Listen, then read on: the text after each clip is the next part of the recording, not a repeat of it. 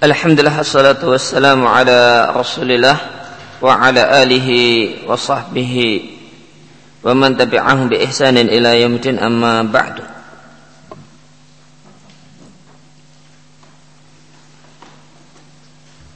فقال المؤلف حفظه الله تعالى حديث المهدي إلى عيسى ابن مريم والجواب عنه hadis yang bunyinya tidak ada Mahdi kecuali Isa bin Maryam dan jawaban tentangnya. Sebagian orang yang mengingkari hadis-hadis Mahdi ihtaja beralasan dengan hadis yang diatkan oleh Ibnu Majah dan Al-Hakim dari Anas bin Malik radhiallahu anhu sesungguhnya Rasulullah sallallahu alaihi wasallam bersabda La yastadul amru ila syiddatan wala dunya ila idbaran. Wala nasu ila suhan tidaklah bertambah keadaan kecuali sulit. Dan tidaklah bertambah dunia kecuali idbaran. Berlalu yaitu semakin mendekati habis. Walan nasu dan tidaklah bertambah kondisi manusia kecuali semakin bakhil dan tidaklah terjadi kiamat kecuali ala syirarin nasi sejelek-jelek manusia. Wala mahdi ila Isa ibnu Maryam dan tidak ada mahdi kecuali Isa.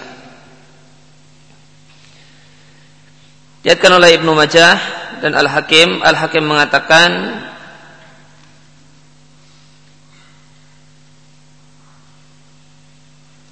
Fadzakartu mantaha ilaman eh,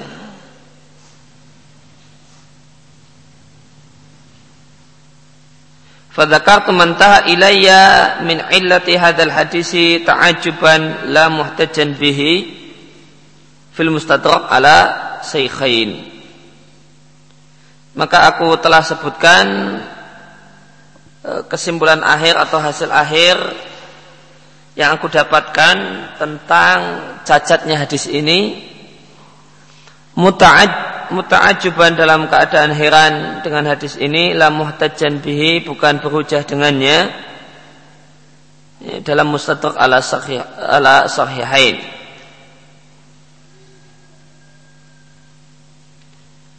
fa inna aula min hadal hadis dzikruhu fi hadal mawdi' hadis Sufyan. An Asim bin mungkin Bahlah an Zurin atau Zirin Ibni Hubeish an Abdullah bin Mas'ud an Nabi sallallahu alaihi wasallam qal la tadhhabul ayamu wal layali hatta yamliku fadzakara al hadisa ila akhirih wa qad sabaqa dzikruhu Maka beliau katakan fa inna aula min hadal hadis maka yang lebih baik daripada hadis ini untuk disebutkan dalam di tempat ini adalah hadis Sufyan dan seterusnya yang di sana Nabi Shallallahu Alaihi Wasallam menetapkan adanya Mahdi. Tidaklah berlalu malam dan siang sampai eh, seorang dari eh, yaitu keturunan Nabi memiliki dan menguasai orang-orang Arab dan seterusnya.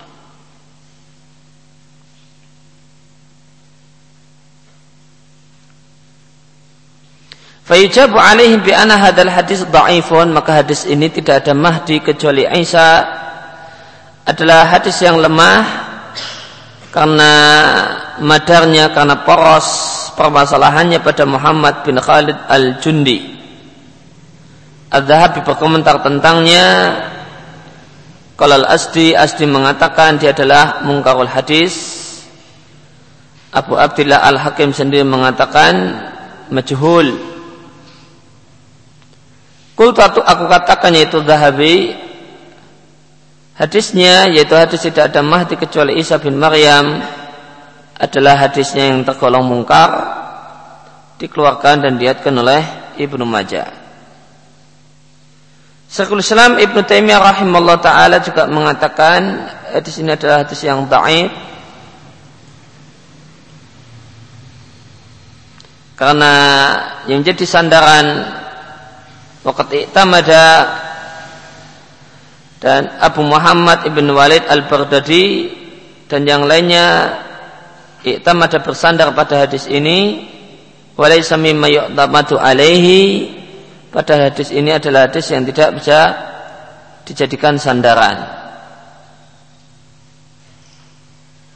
Warwahu Ibnu Majah dan hadis ini diatkan oleh Ibnu Majah dari Yunus dari Syafi'i dan Syafi'i meriatkannya dari seseorang dari penduduk Yaman yang namanya Muhammad bin Khalid Al-Jundi dan dia adalah seorang yang tidak uh, riwayatnya pernyataannya tidak bisa dijadikan hujah dan hadis ini tidak ada dalam musnad Asy-Syafi'i Waqat kila dan dikatakan bahwasanya Syafi'i tidaklah mendengar hadis ini dari Al-Jundi. Dan sebenarnya Yunus juga tidak mendengarnya dari Syafi'i. Kemudian waqala fi al-Hafidh Ibnu Hajar, al-Hafidh Ibnu Hajar berkata tentang hadis eh, tentang dia Muhammad bin Khalid al-Jundi majhul. Ini pendapat ulama yang mentaifkan. Hadis ini ada Syekh Salim ada uh, Az-Zahabi. Namun di sisi yang lain ada ulama yang menilai hadis ini hadis yang kuat waqad khalafa fi dzalika al-Hafidz Ibnu Katsir dan pendapat di atas diselisih oleh Ibnu Katsir Asy-Syafi'i beliau katakan sebenarnya ini sebenarnya dia adalah hadis yang terkenal yang dibawakan oleh Muhammad bin Khalil Al-Jundi As-San'ani Al-Mu'adzin sang Mu'adzin yang kerjaannya beradan kegiatan rutinnya pokoknya adalah adzan Syekh Syafi'i yang merupakan gurunya Syafi'i wa anhu ghairu wahidin aidan dan ada beberapa perawi yang meriatkan darinya maka dia bukan majhul sebagaimana anggapan Al-Hakim. Bahkan diriatkan dari Ibnu Ma'in bahasanya beliau menilai siqah orang ini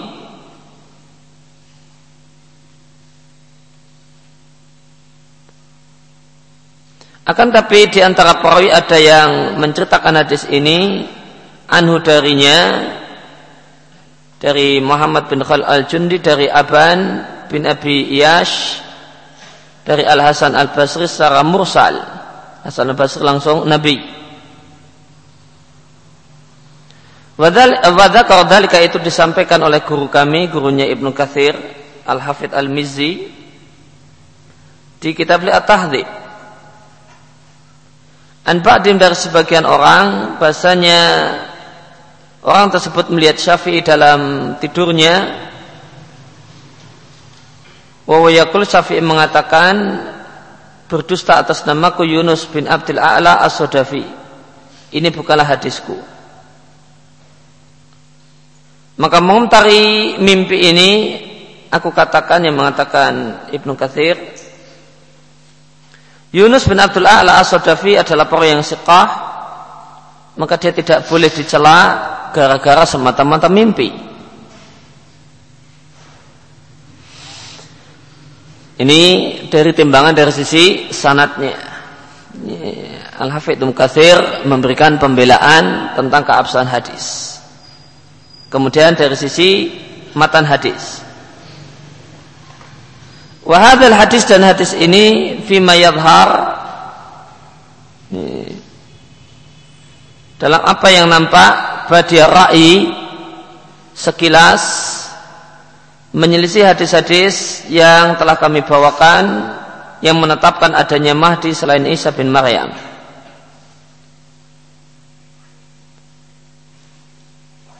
Ima kebelan nuzulihi boleh jadi Mahdi tersebut sebelum turunnya Isa sebagaimana inilah yang lebih tepat wallahu a'lam ataupun setelah turunnya Isa. Dan ketika direnungkan dua jenis hadis ini, dua kelompok hadis ini tidaklah bertentangan. Hadis yang menegaskan adanya Mahdi selain Isa dan hadis yang meniadakan Mahdi kecuali Isa. Sehingga maknanya baliakunul murad yang dimaksudkan mindalika dari hal tersebut dari hadis ini adalah Mahdi yang benar-benar Mahdi adalah Isa bin Maryam. Maka hal ini tidaklah meniadakan bahasanya ada selain Isa yang menjadi Mahdi namun dia bukanlah Mahdi yang sempurna. Wallahu a'lam. Maka maknanya dari sisi makna Al-Hafidh Ibnu Kathir mengatakan tidak ada pertentangan antara hadis ini yang beliau nilai sahih dengan hadis-hadis yang telah kita bahas menunjukkan adanya Mahdi selain Isa.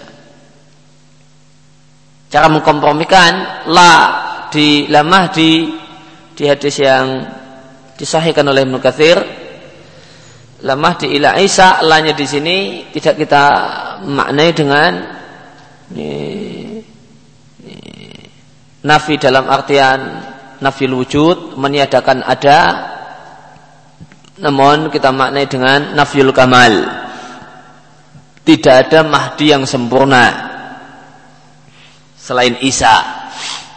Sehingga hadis-hadis yang sebelumnya kita bahas tentang masalah mahdi diberi makna oleh Ibnu Katsir ini uh, ya itu adalah mahdi namun tidak sesempurna kemahdian Aisyah.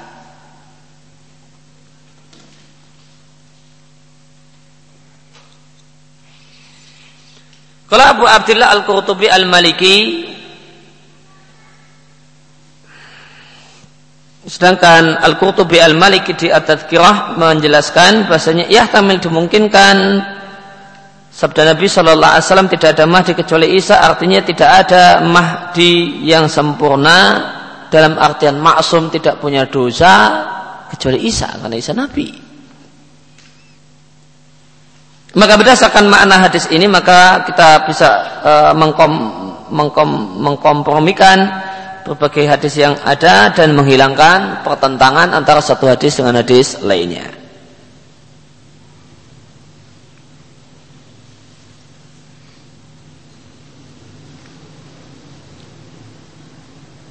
Kemudian penulis Asratus Sa'ah mengatakan dan jika kita andaikan adanya kemungkinan kesahihan hadis ini maka hadis ini layakumu maqama tidak bisa menggantikan atau tidak bisa melawan hadis-hadis yang demikian banyak tentang Mahdi. Wa ya asahu isnadan dan dia lebih uh, sahih sanatnya daripada hadis ini satu hadis yang diperselisihkan oleh para ulama tentang sahihnya dan tidak sahihnya.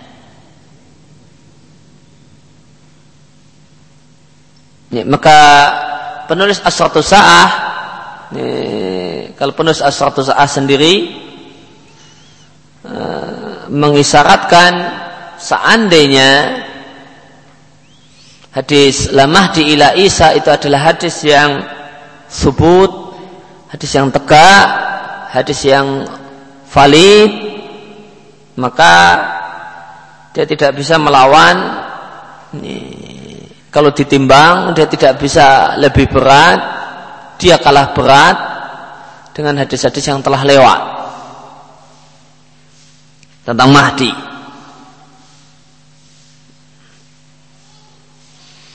Artinya dimungkinkan untuk kita katakan bahasanya hadis la mahdi ila Isa seandainya dia adalah hadis yang sar, secara sanat itu adalah sahih dimungkinkan untuk kita katakan hadis ini adalah sab nah, dimungkinkan untuk kita katakan hadis ini sab dan hadis sab adalah hadis, salah satu hadis yang taif Hadis sahab adalah hadis yang secara sanad sahih para perawinya sekar namun uh, dia bertentangan dengan hadis yang lebih berkualitas sahihnya dan tidak mungkin dan sulit untuk mengkompromikannya. Maka manakala kita jumpai ada hadis yang diatkan oleh para yang sikah atau dengan bahasa lain sanatnya sahih dia bertentangan dengan hadis-hadis yang lain yang kualitas sanatnya jauh lebih baik yang kualitas sanatnya jauh lebih baik dan mengkompromikannya satu hal yang sulit eh, atau satu hal yang terlalu nampak dipaksa-paksakan maka hadis tersebut kita nilai sebagai hadis yang sam Maka perkataan uh, penulis asratu sa'ah ya, mengisyaratkan dimungkinkan untuk kita nilai uh, hadis ini lama di ila isa meskipun sanadnya sahih memang sulit untuk dipahami, sulit untuk dikompromikan maknanya dengan hadis-hadis yang telah lewat, maka jelas lebih menang hadis-hadis yang telah lewat. Karena hadis ini diperselisihkan. Nih, sedangkan hadis-hadis yang lewat telah disampaikan oleh banyak para ulama sebagai hadis-hadis yang mutawatir dan hadis yang mutawatir mutawatir makna maka lebih jauh berkualitas daripada hadis ini.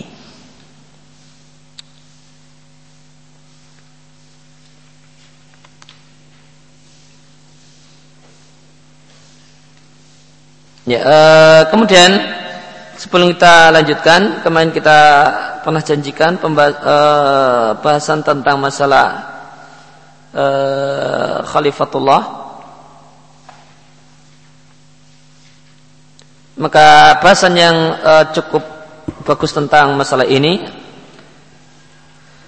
ada di tafsir surat Al-Baqarah uh, Sayyid Ibn Thaymin rahimallahu taala ketika membahas ini ayat yang ke-30 dari surat Al-Baqarah.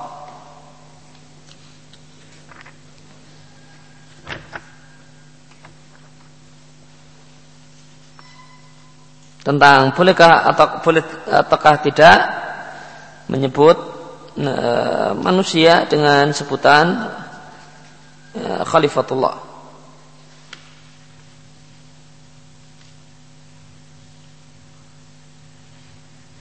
Maka berkaitan dengan uh, kalimat di surat Al-Baqarah ayat yang ke-100 eh, yang ke-30 ini ja'ilun fil ardi khalifah. Sebenarnya aku akan jadikan di muka bumi khalifah yang mana asalnya adalah pengganti. Nah tentang apa, uh, apa yang dimaksud dengan khalifah dalam ayat ini maka e, saya Nusaimin menyebutkan tiga pendapat tentang makna khalifah dalam Al-Baqarah 30. Yang pertama adalah e, khalifatun ya, pengganti yang menggantikan Allah. Dan yang kedua adalah pengganti yang menggantikan sebelumnya. Penghuni sebelumnya.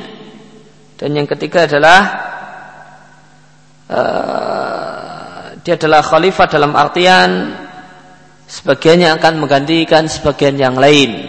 Artinya berketurunan. Maka boleh sampaikan tiga pendapat tentang mana ini ja'ilun fil arti khalifah. Ini, makna yang ketiga ini, Adam itu nanti berketurunan. Itu yang dimaksud dengan khalifah. Ini, Pendapat yang kedua mengatakan dia ini menggantikan penghuni bumi sebelumnya. Yang pertama uh, dia adalah menggantikan Allah Subhanahu wa taala.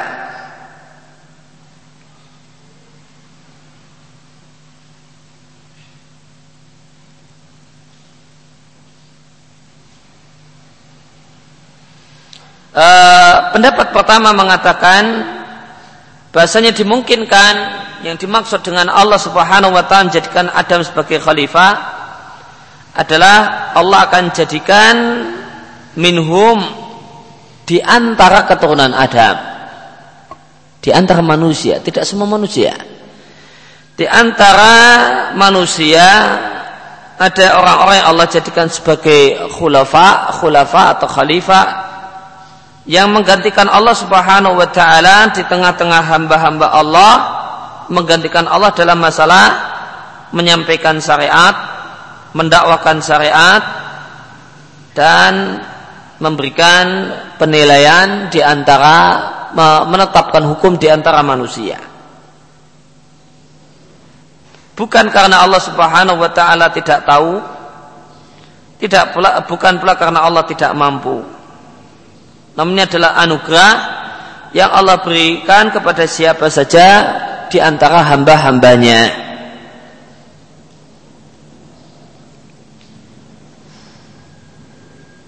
Sebagaimana firman Allah Ta'ala di surat Sad ayat yang ke-26 Allah berfirman kepada Dawud Wahai Dawud sesungguhnya kami jadikan engkau sebagai khalifah di muka bumi fahkum bainan nas.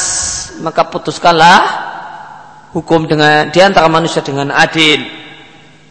Maka Dawud di sini dia adalah khalifah dalam artian menggantikan Allah Azza wa Jalla fil hukmi bainal baina ibadihi dalam masalah memutuskan hukum, menetapkan hukum di antara hamba-hamba Allah. Maka di sini saya menyatakan mungkin saja ya, dimungkinkan ya, atau bisa kita katakan kalimat khalifatullah itu ada benarnya. Ada benarnya. Maka jika khalifatullah itu artinya menggantikan Allah dalam masalah menyampaikan syariat, mendakwakan syariat dan dalam masalah menggantikan Allah dalam masalah memutuskan hukum di antara berbagai perselisihan manusia dengan syariat Allah. Ini, demikian maknanya, maka ini adalah makna yang tidak bermasalah. Ini.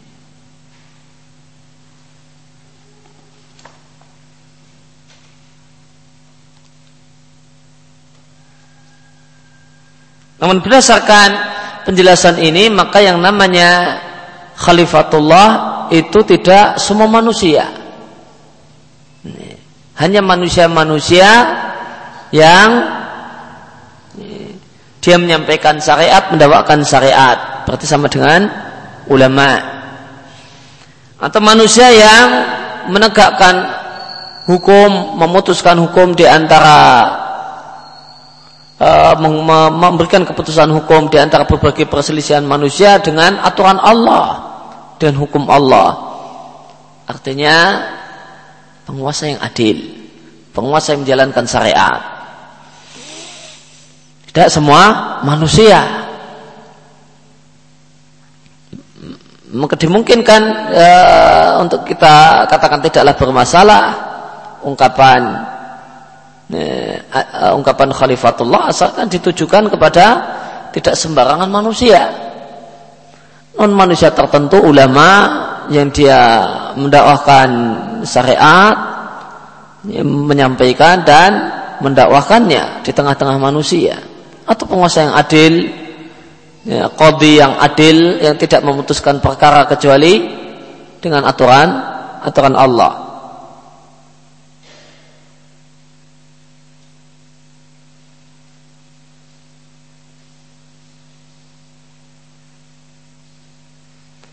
Kemudian yang kedua bahasanya pendapat yang kedua mengatakan khalifah dalam ayat ini artinya Sini Adam dan anak keturunannya akan menggantikan penghuni sebelumnya.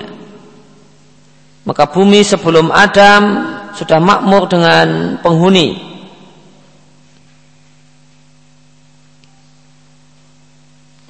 Maka khalifah jika dengan makna yang kedua ini maka dia adalah bimakna fa'il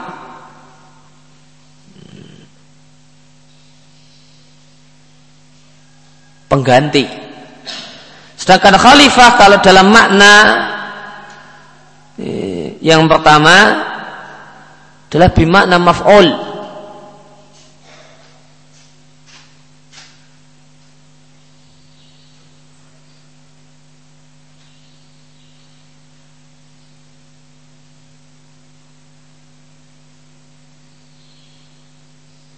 Kemudian yang pendapat yang ketiga mengatakan bahasanya makna khalifah di Al-Baqarah ayat yang ke-30 itu maknanya adalah berketurunan. yukhlifu ba'dum ba'dha sebagiannya menggantikan sebagian yang lain alias berketurunan. Maka maknanya mereka berketurunan, yang satu mati, maka kemudian yang lain hidup dan lahir.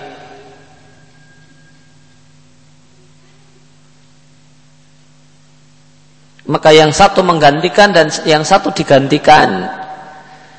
Maka menurut pendapat yang ketiga, khalifah ya, menurut pendapat dan penjelasan yang ketiga, khalifah di sini isim fa, uh, fa bimakna fa'il sekaligus bimakna maf'ul. Ada yang karena berketurunan, ada yang mengganti yaitu bayi yang lahir dan ada yang diganti yaitu manusia yang mati.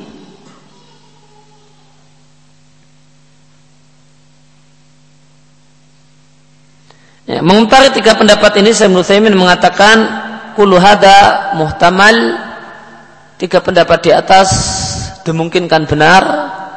Semuanya tiga-tiganya dimungkinkan benar. Wa kullu hadza waqi. Dan semuanya ada dalam realita. Maka memang manusia berketurunan itu sesuai dengan realita. E, manusia menggantikan di bumi menggantikan penghuni sebelumnya yaitu jin juga itu memang demikian keadaannya dan sebagian manusia ada yang menggantikan Allah dalam masalah ya, iblaghi syariah dalam masalah menyampaikan syariat dan mendakwahkannya dan menggantikan Allah uh, dalam artian uh, menetapkan hukum di antara manusia dengan aturan-aturan Allah.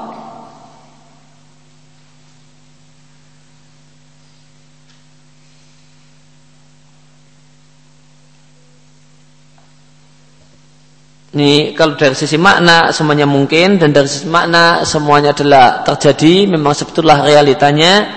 Dan kalau dari sisi tafsiran untuk surat Al-Baqarah ayat yang ke-30 beliau katakan akan tapi perkataan malaikat ataja'alu fiha mayyubsitu fiha wa yasfiku dima. Apakah engkau akan jadikan di bumi makhluk yang merusak dan menumpahkan darah? Maka kalimat ini indikator yang menguatkan bahwasanya mereka manusia mereka Adam dan anak keturunannya adalah khalifah untuk penghuni sebelumnya. Artinya dulu di bumi sudah ada makhluk sebelum Adam yang mereka menumpahkan darah dan membuat kerusakan. Maka kalau dari sisi tafsir untuk ayat Al-Baqarah ayat 30 saya Taimin merojihkan makna atau penafsiran yang kedua. Dari tiga pendapat ahli tafsir yang beliau kutip dalam hal ini. Meskipun kalau ditimbang dari sisi makna tanpa uh, antara khalifah dan Adam dan anak keturunannya semuanya benar. Kalau dari sisi pertimbangan e, tafsiran untuk Al-Baqarah ayat yang 30 maka beliau nilai yang lebih rajih, yang lebih tepat adalah pendapat yang kedua.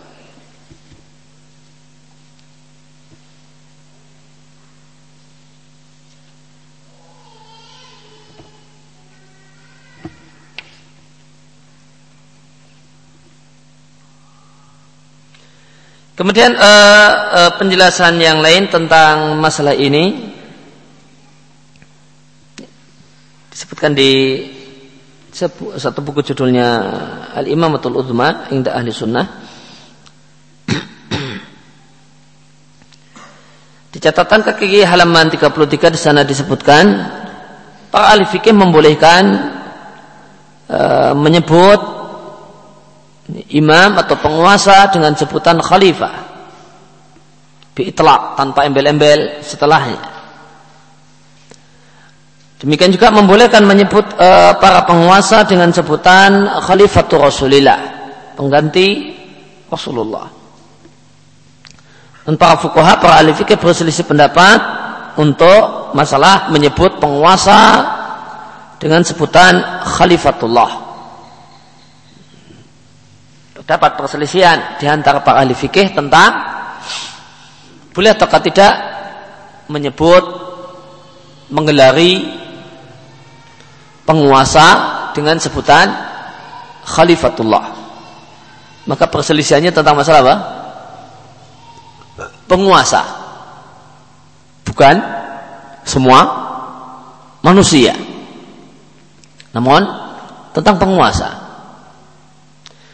Fa'ajazahu ba'duhum maka sebagian uh, ahli fikih membolehkannya berdasarkan surat Al-Baqarah 30. Wa idh qala rabbuka lil malaikati inni ja'ilun fil ardi khalifah. Dan makna Al-Baqarah ayat 30 ini maknanya menurut At-Tabari Syekhul Mufassirin At-Tabari maknanya khalifatan minni penggantiku. Yang menggantikan aku fil hukmi baina khalqi dalam memutuskan hukum di antara makhluk-makhlukku. Dan khalifah tersebut adalah Adam dan semua orang yang bisa menggantikan posisi Adam dalam dalam masalah ketaatan kepada Allah Subhanahu wa taala dan posisi Adam dalam masalah menetapkan hukum dengan adil di antara makhluk. Dan pendapat ini e, penafsiran ini dinisbatkan sebagai pendapat Ibnu Mas'ud dan Ibnu Abbas radhiyallahu anhuma. Maka At-Tabari mengatakan bahasanya khalifah di Al-Baqarah ayat 30 adalah penggantiku. Namun penggantiku dalam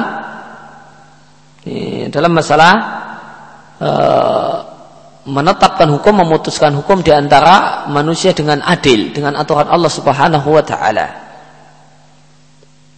Dan yang layak dan berat untuk berstatus semacam ini menggantikan Allah adalah pengganti Allah dalam masalah hukum adalah Adam dan semua orang yang semua penguasa yang dia adalah orang yang soleh taat kepada Allah plus itu urusan dia dengan Allah dia adalah seorang yang taat pada Allah. Kemudian di depan rakyatnya berkaitan dengan rakyatnya maka dia mengatur rakyatnya dengan aturan-aturan Allah.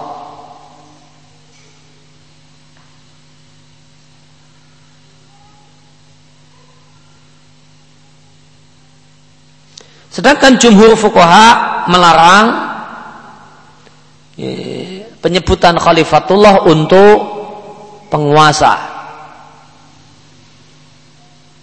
Di antara alasannya karena makna ayat Al-Baqarah 30 bukanlah demikian. Maknanya, ini makna yang dipilih oleh Ibnu Kathir, berketurunan. Ay man yukhlifu ba'dum ba'da qarnan ba'da qarnin jilan ba'da jilin. Artinya yang dimaksud bahasanya Adam itu khalifah, artinya Adam itu berketurunan. Nanti satu generasi menggantikan generasi yang telah meninggal duluan.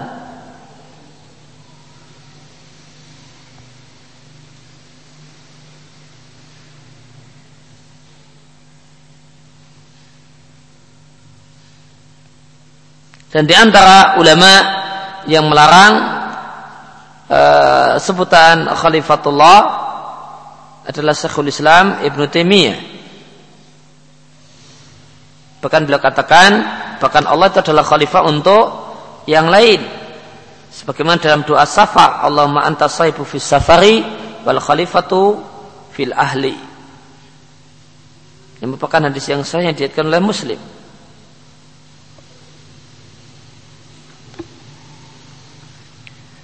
Kemudian sebagian uh, sebagian dari sebagian ulama mendalili dan menguatkan pendapat yang melarang dengan asar dari Abu Bakar As-Siddiq radhiallahu anhu. Ketika beliau diangkat menjadi khalifah setelah wafatnya Rasulullah sallallahu alaihi wasallam maka ada uh, maka ada yang memanggil uh, dan menyebut beliau dengan ya khalifatullah. Maka Abu Bakar mengatakan lastu khalifatullahi walakinni khalifatu rasulillahi. Aku bukanlah khalifah Allah akan tapi aku adalah khalifah Rasul Allah. Aku adalah pengganti Rasulullah.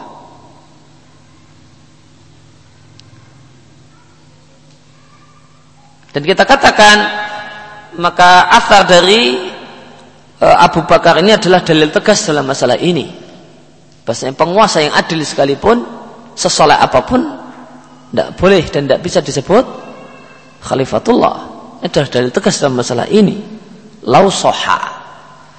Seandainya asar dari Abu Bakar tadi adalah asar yang sahih, maka selesai masalah. Nah, Abu Bakar saja tidak layak dan menyatakan dirinya tidak layak disebut khalifatullah apalagi yang lain. Selesai sudah.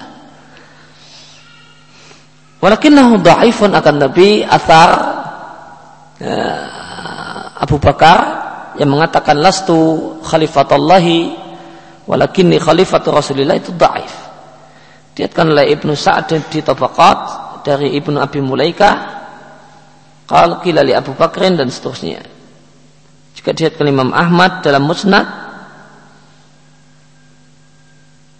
dari Ibnu Nabi Mulaikah dikatakan pada Abu Bakar dan seterusnya juga diriwayatkan Al Khalal dengan sanad yang sama.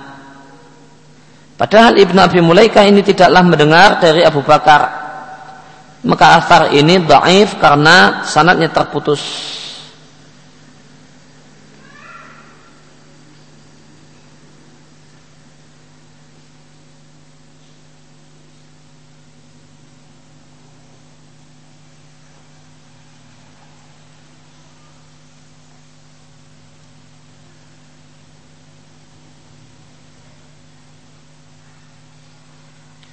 Kemudian uh, uh, terdapat juga asar yang lain berkaitan dengan masalah ini. Asar dari Umar diriatkan oleh At-Tabari dari Jabir radhiallahu anhu kalau rajulun li Umar bin Khattab ada seseorang yang berkata kepada Khalifah Umar bin Khattab dengan mengatakan ya Khalifatallah wahai khalifah Allah. Ada orang nyebut Umar, Amirul Mukminin Umar bin Khattab dengan sebutan dengan panggilan wahai khalifah Allah. Maka dikomentari oleh Umar bin Khattab dengan doa jelek untuknya. Khalafallahu bika. Semoga Allah menyelisih dirimu maka kemudian orang tersebut mengatakan ja'alanillahu fidaka. Semoga Allah menjadikan diriku sebagai tebusan untukmu. Kal maka Umar kemudian mengatakan idan yuhinakallahu. Semoga Allah menghinakanmu. Ini dilihatkan oleh At-Tabari dalam tarikh. Maka doa jelek Umar kepada orang tersebut bukti bahasanya Umar tidak ridha dengan sebutan semacam ini. Di sini tidak disebutkan kualitas sanad dari asar ini.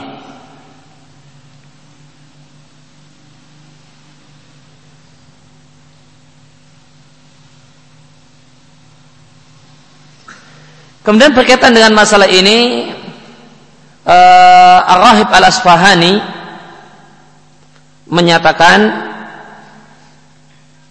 yang keterangan beliau ini bisa kita katakan membantah pendapat Ibnu Taimiyah karena Ibnu Taimiyah mengatakan yang namanya khalifah itu ya kalau yang diganti itu pergi atau tidak mampu. Ya, itu namanya baru ada butuh pengganti. Kalau yang digantikan itu berhalangan karena dia keluar kota pergi atau karena dia sakit dan tidak tidak bisa menjalankan apa yang harus dia jalankan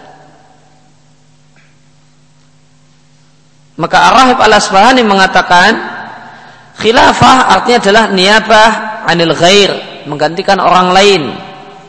Dan yang namanya menggantikan orang lain itu boleh jadi li ghaibatil man, manubi anhu. Karena yang digantikan itu pergi. Wa imma li mautihi, boleh jadi karena yang digantikan itu mati. Wa imma li atau yang digantikan itu yeah tidak bisa menjalankan tugas karena sakit atau yang lain. Nah ini semua tentu mustahil. makna yang mustahil untuk manusia atau sebagian manusia khalifatullah. Tentu uh, hal ini mustahil. Namun ada makna berikutnya. Wa imma litasrifi al mustakhlafi atau dalam rangka memuliakan dalam rangka memuliakan uh, orang yang ditunjuk dan disebut sebagai pengganti.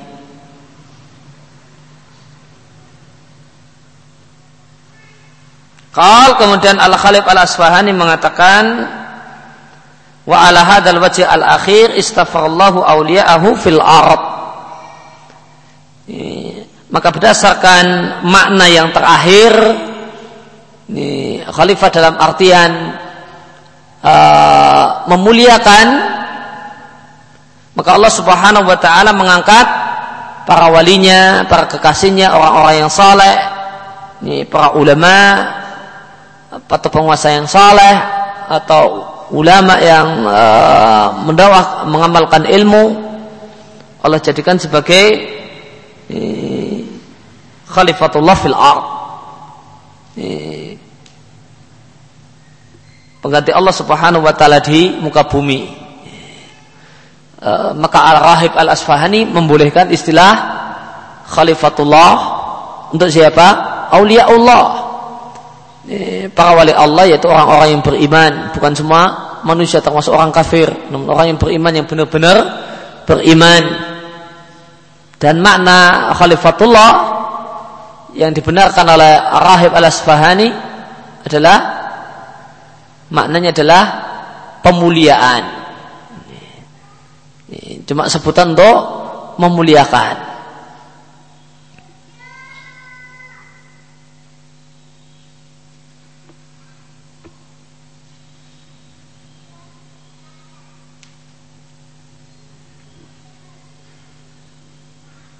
Maka kita lihat uh, dari orang yang di atas ya uh, sebagian ulama membolehkan istilah ini khalifatullah. Ini ada Ar-Rahib Al-Asfahani dengan makna tertentu yang beliau maksudkan. Demikian juga At-Tabari ketika menjelaskan ayat di Al-Baqarah yang ke-30 demikian juga Sayyid Nuthimin juga uh, membolehkan hal ini dengan makna menggantikan Allah dalam menyampaikan syariat, mendakwakan syariat dan e, dan menetapkan hukum di antara manusia dengan adil dengan hukum Allah Subhanahu wa taala. Maka kesimpulan penting dalam e, dari semua e, dengan dari apa yang kita bacakan tadi, kesimpulan pentingnya adalah e, pendapat ulama yang membolehkan istilah khalifatullah itu menunjukkan hmm, bahwasanya penggunaan tersebut atau gelaran ini tidak diberikan ke, tidak kepada semua manusia. Itu yang pokok. Tidak diberikan pada semua manusia namun kepada manusia-manusia tertentu. Semacam atau bari tadi mengatakan manusia yang bisa menggantikan posisi Adam dalam masalah hubungan dia dengan Allah dia adalah manusia yang taat dan berkaitan dengan manusia dia bisa menetapkan aturan yang adil dalam eh, perselisihan manusia.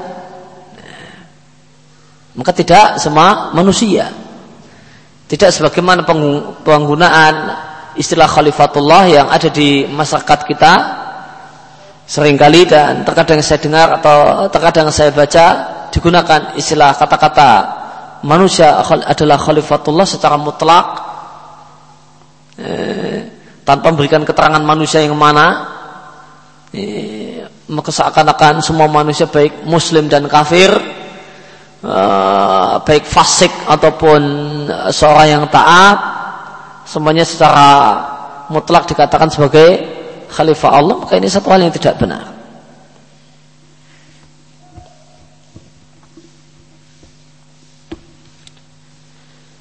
Kemudian kita uh, lanjutkan dengan poin bahasan berikutnya.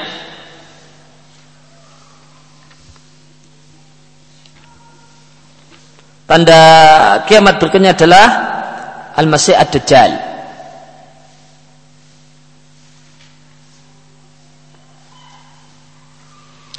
Pertama adalah makna masih dari tinjauan bahasa Arab.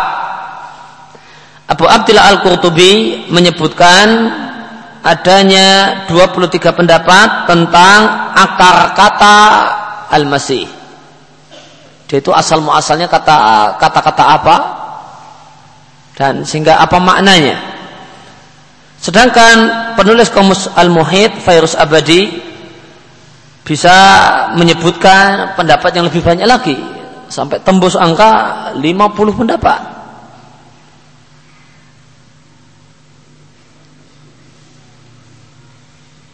Itu dari sisi akar katanya. Uh, sedangkan dari sisi maknanya maka lafat ini yaitu al-masih digunakan untuk dalam artian sidik orang yang sangat benar. Namun jika digunakan untuk delil orang yang sangat sesat, yang sangat pembohong. Maka istilah masih untuk Isa putra Maryam adalah siddiq, orang yang sangat benar. Sedangkan al-masih untuk Dajjal artinya adalah abdilil al-kadzab, sangat sesat dan tukang bohong. Maka Allah Subhanahu wa taala menciptakan dua masih, yang satu adalah kebalikan yang lain. Maka Isa alaihissalam adalah masih huda, masih yang e, membawa petunjuk atau berada di atas petunjuk.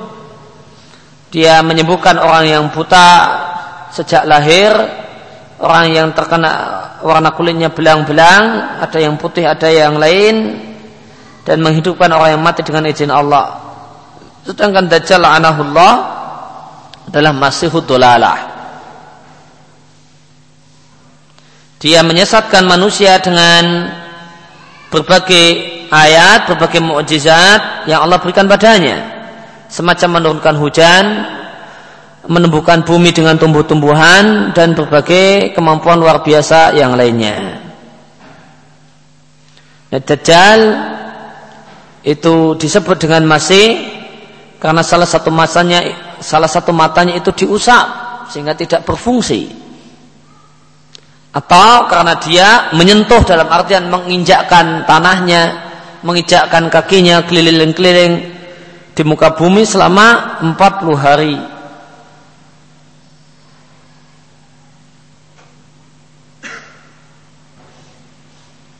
Maka ada dua kemungkinan tentang makna e, masih ada dajjal, masih untuk dajjal apakah bimakna maf'ul isim maf'ul ataukah bimakna fa'il?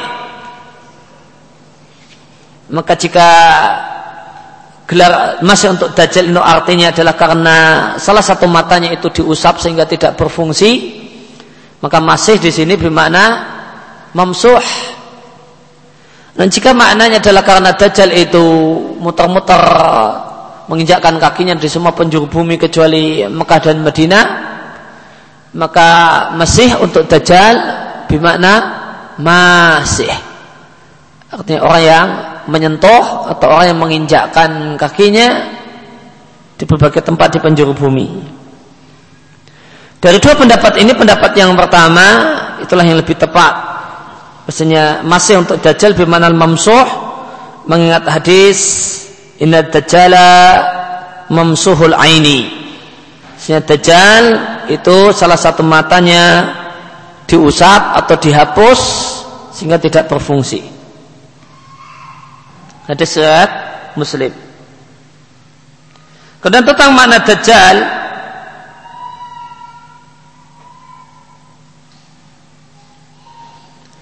Ataupun dajjal maka diambil dia diambil dari kata-kata orang Arab dajjal al-ba'ira atau dajjal ya, artinya tolahu bil qatiran.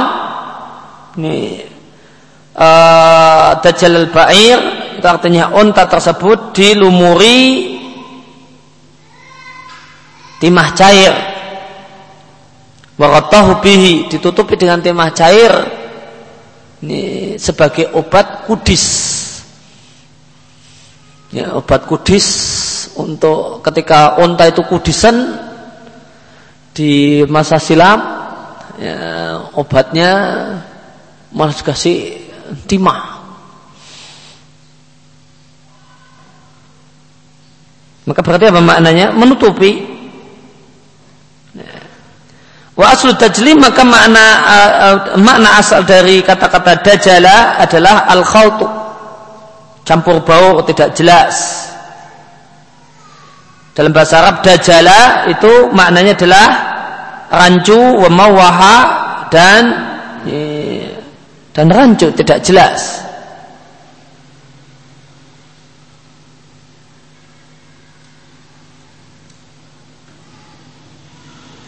Sehingga Dajjal artinya adalah mumawih, orang yang membuat kerancuan, Al-Qadzab, orang yang sangat pembohong, mumakhik,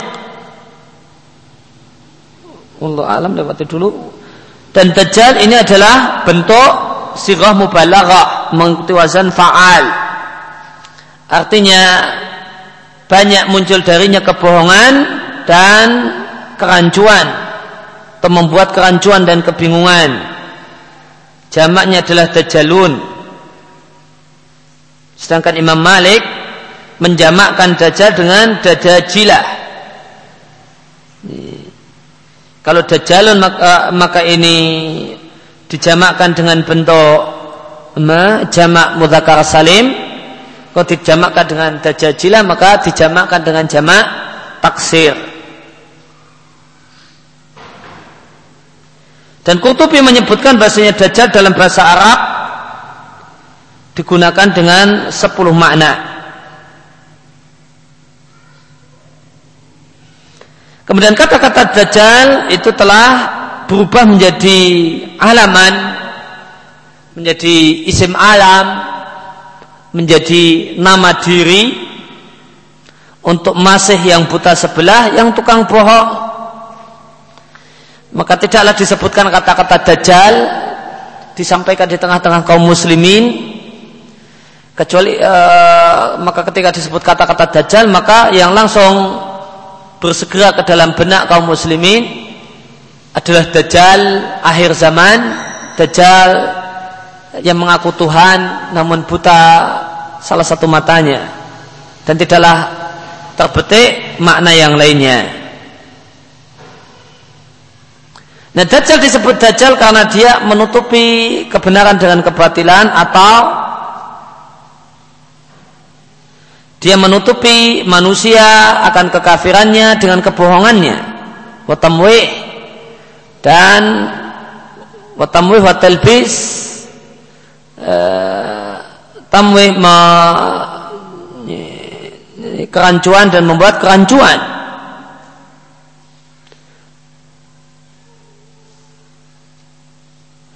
Wakilah dan ada yang mengatakan Dajjal disebut Dajjal li'anau yughatil amra karena dia menutupi perkara atau menguasai keadaan bika suatu jumu'ihi karena banyaknya pengikutnya.